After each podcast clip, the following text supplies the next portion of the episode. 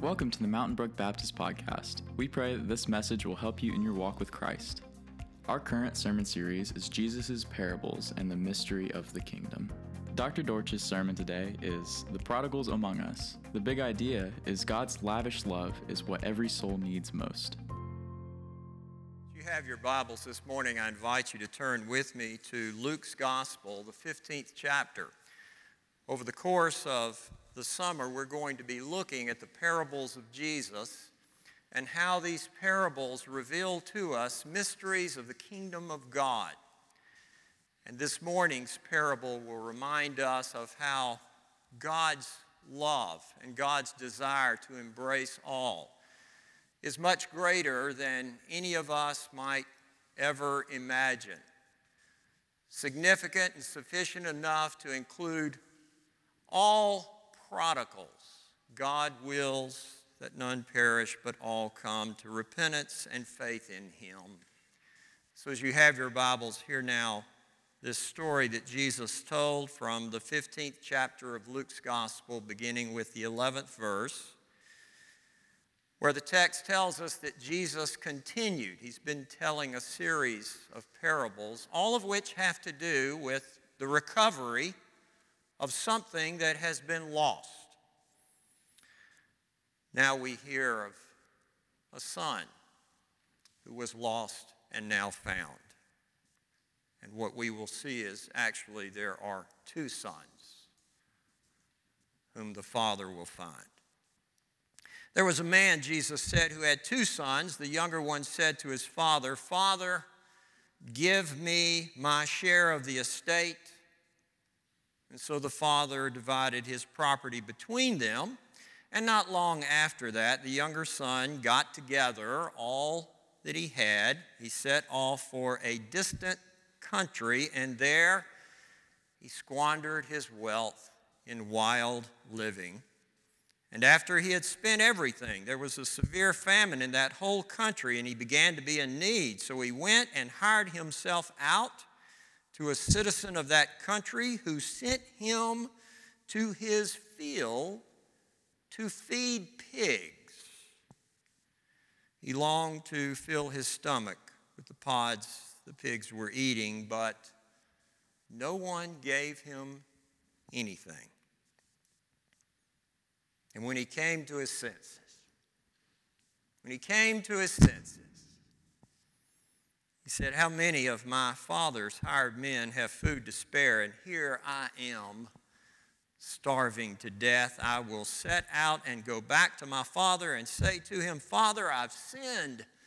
I've sinned against heaven and against you. I am no longer worthy to be called your son. Make me like one of your hired servants. So the young man got up and went to his father. But while he was still a long way off, his father saw him and was filled with compassion for him. He ran to his son, he threw his arms around him, he kissed him. And the son said to him, Father, I've, I've sinned against heaven and against you. I'm no longer worthy to be called your son. But the father said to his servants, Quick, bring the best robe and put it on him, and put a ring on his finger and sandals on his feet and bring the fatted calf and kill it. And let's have a feast and celebrate. For this son of mine was dead and is alive again. He was lost and now is found. So they began to celebrate. Meanwhile, meanwhile, the older son was in the field. When he came near the house, he heard music and dancing. So he called one of the servants and asked the servant what was going on. And the servant answered, Your brother has come, and your father has killed the fatted calf because he has him back. He has him back safe and sound. The older brother became angry and refused to go in, so his father went out and pleaded with him. But he answered his father, Look, all these years I've been slaving for you, and I've never, never disobeyed your orders, yet you never gave me even a young goat so I could celebrate with my friends. But when this son of yours, who has squandered your property with prostitutes, comes home, you killed a fatted calf for him. My son, the father said, You are always with me, and everything I have is yours. But we had to celebrate and be glad because this brother of yours, he was dead and he's alive again. He was lost and now is found. May God add his blessings to this, the reading of his word. As much as I hate to admit it, I am the most provincial person you will ever meet. Now, I'm, I'm not a homebody to the point that I'm not willing to venture out. As I said last Sunday, I'm looking forward to being able to get away and spend some time with family and to relax, be renewed, just as many of you will. But I'll be looking forward to coming home because I just I just feel more comfortable with familiar faces and, and, and familiar places as much as I enjoy getting away at the end of the day or the week or however long I am away. I kind of feel like Dorothy in The Wizard of Oz. You remember? There's no place like home. And it is for that reason that I struggle to identify with this character that is before us this morning in the story that Jesus told the story of the prodigal son. Many of you probably feel the same way because clearly, clearly, this son is everything that we are not. He has wanderlust.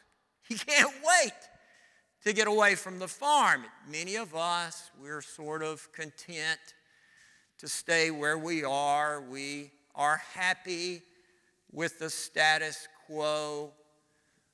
This younger son, he, he makes demands on his father.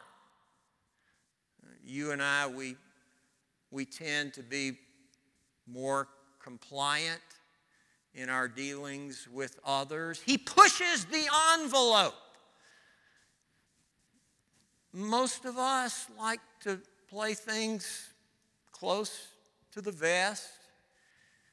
And so it boggles our minds when we hear Jesus tell this story of how this younger of two sons approaches his father one day and demands his share of the inheritance, which, according to the Old Testament, only amounts to one third of the estate. His older brother is entitled to two thirds of the estate, but he demands what is rightfully his, and when he receives it, he liquidates it, sells everything that he has and he gets away as far from Dodge as possible. He goes into that distant country where he squanders his inheritance in wild living.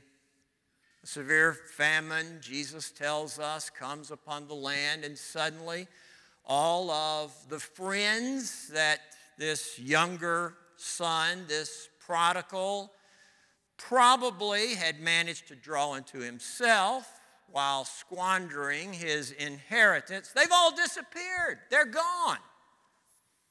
And he has no one to fend for him. He hires himself out to a local farmer who sends him to work with the pigs, which is a terrible place for a Jewish boy to land with the pigs unclean animals. And he becomes so hungry that he would even eat the pods that the pigs around him are eating. Clearly, this younger son boggles our minds. Not only is he a prodigal, he is also a profligate. He is the most immoral of souls. And as we hear Jesus describe this character, our stomachs turn until Jesus continues the story and something truly remarkable happens. Jesus tells us that while he is there with the pigs, he comes to his senses. That's how our English translations render it. But in the literal Greek, it, it, it really suggests that he, that he comes to himself. He comes to himself. He, he realizes who he really is and where he is supposed to be. And in the pig pen, he concocts this scheme to be able to get back into his father's good graces. He's got the lines down, he's got his story straight. He'll go back to his father and see if his father will just receive him as a as one of the hired servants, even though, even though he knows and hopes in his heart of hearts that his father will receive him as more, but he's not counting on it. I've sinned against heaven and you. I'm no longer worthy to be called your son. Make me as one of your hired servants. And he sets off for home because there's no place like home. And this is where the story gets interesting, does it not? Jesus tells us that he's making his way home while he's still far, far away. His father sees him returning home. He sees him in the distance, and Jesus says his father runs out to meet him. He's filled with compassion for him. He begins hugging him and, and kissing him and lavishing him with a love that this younger son did not deserve but had been missing so very much. The younger son begins reciting those lines he's been rehearsing all the way from the far country, and his father cuts him off in mid sentence. He doesn't let the son finish his story. Quick, he says to one of his servants, bring a robe, the best robe, and a ring for his finger and sandals for his feet. That's straight out of Genesis and the story of Joseph and how when Pharaoh elevated Joseph to a position of authority, the robe, an article of clothing that represents distinction, the ring, something that symbolizes authority. The sandals on the feet, only slaves and young boys in Alabama, only slaves go barefoot. Shoes are the attire of a free person. Kills the fatted calf and says, Let's celebrate because this son of mine was dead, but now he's alive. He was lost, but now he's been found. And you know, if I were Jesus, I would have cut the story off right there. What a great place to end a story. You're always thinking, I know you are, you know, you should have cut that sermon off right there. Jesus, you should have cut the story off right there. I would have ended it right there. What a glorious conclusion. This wayward son has now returned. He's been received by his father. Surely the love that the father has shown to his son, such an undeserving love, represents God's love for all sinners who come to their senses, who come to themselves, who turn, who repent from their sins, who are ready to confess and to return home. And, and that wouldn't have been a bad place to end the story. But Jesus doesn't end the story there. Well, there, there's another son. Remember, the father has two boys. The younger one demands his share of the inheritance, rushes off to the far country, squanders his inheritance on wild living, and then decides to return home. But there's another son. He's an older son.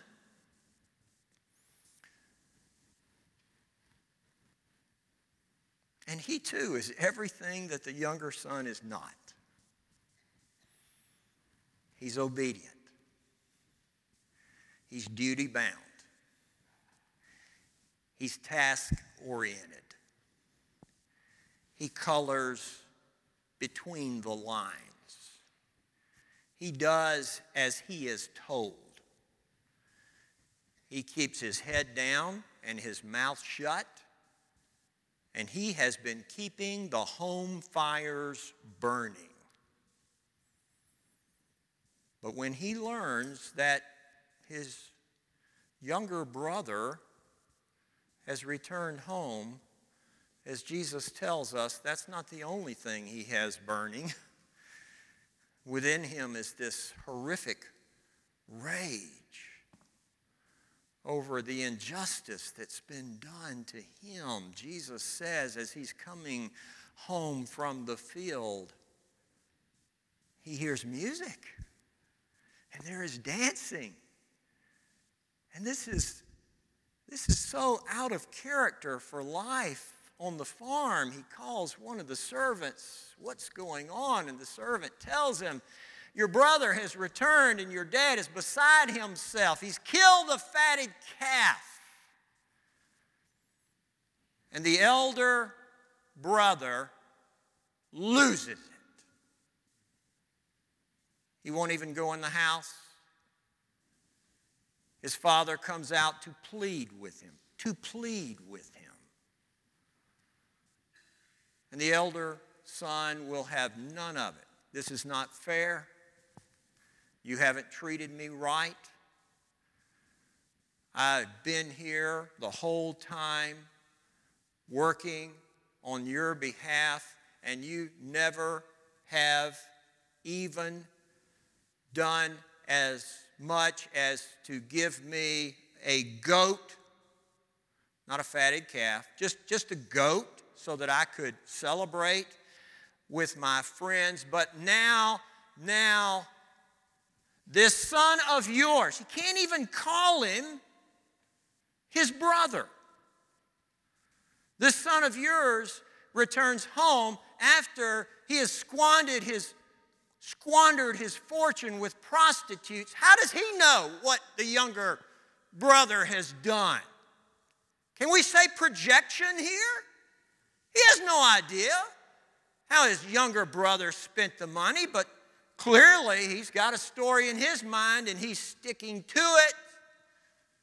Your son has squandered the money with prostitutes and you kill for him the fatted calf. It's not fair. And there's part of us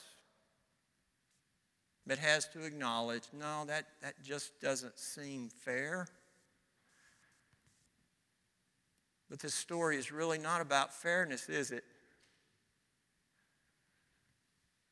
And the kingdom of heaven is not about fairness, is it? It's about grace, it's about generosity,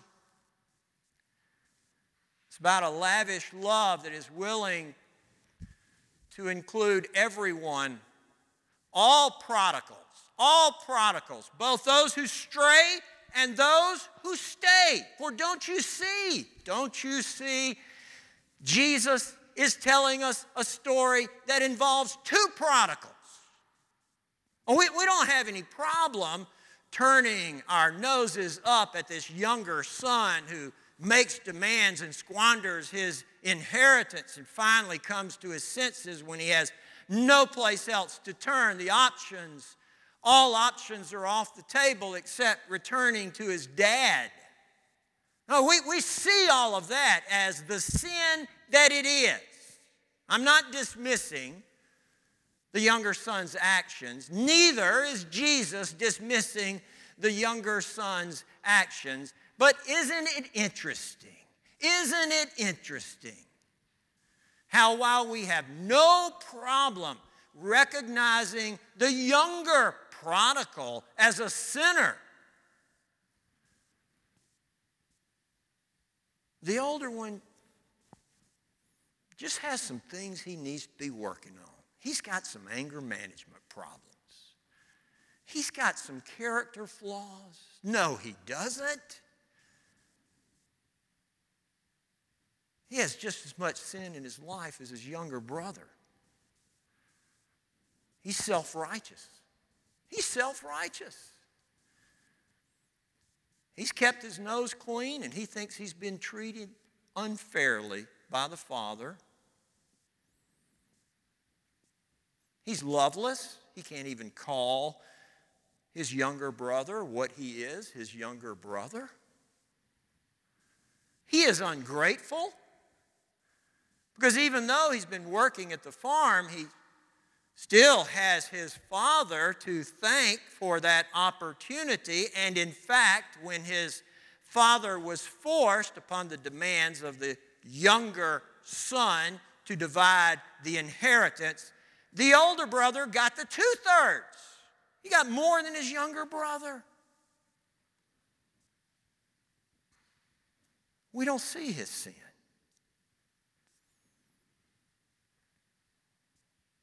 Because it looks too much like ours. Self righteous and ungrateful and loveless.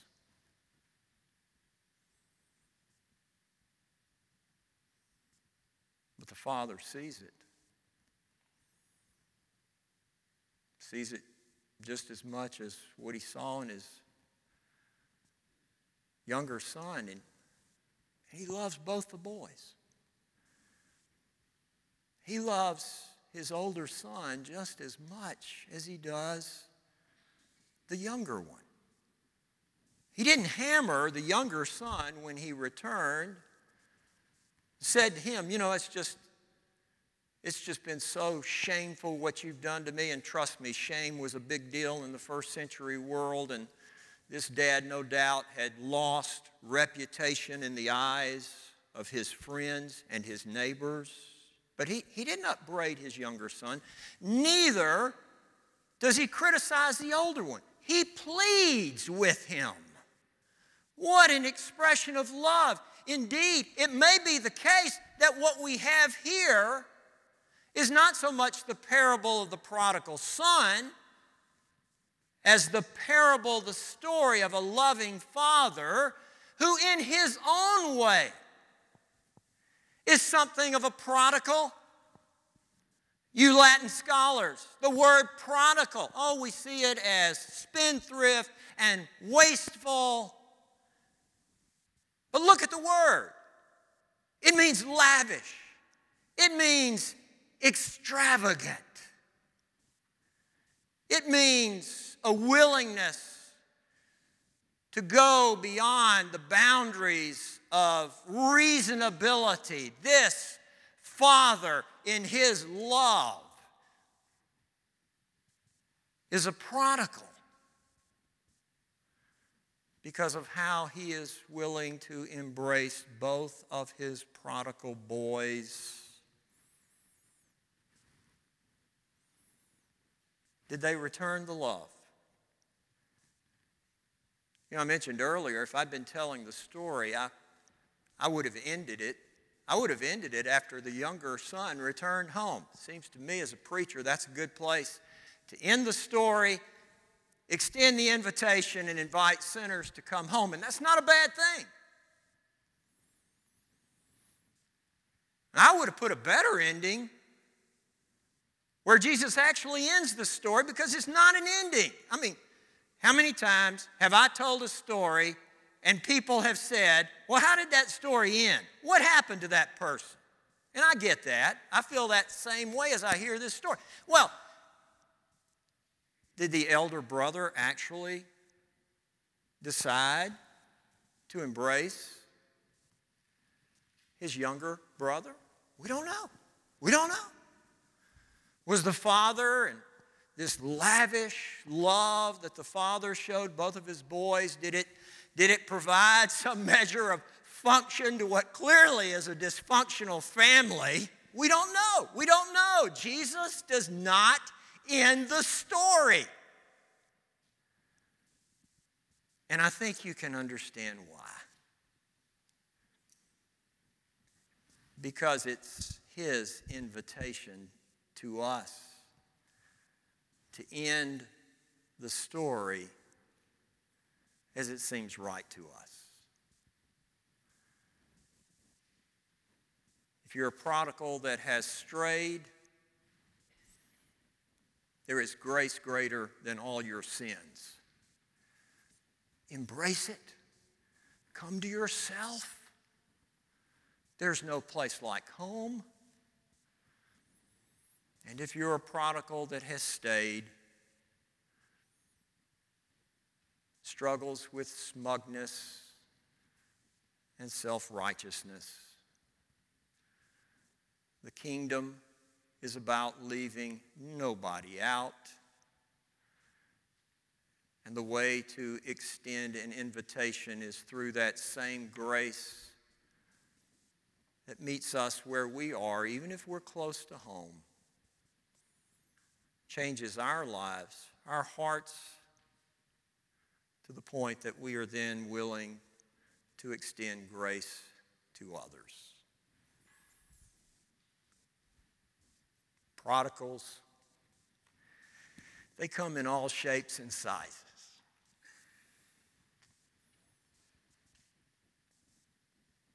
And the good news of the gospel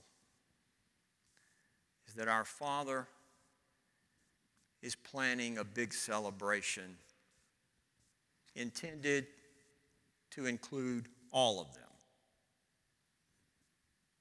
Intended to include all of us.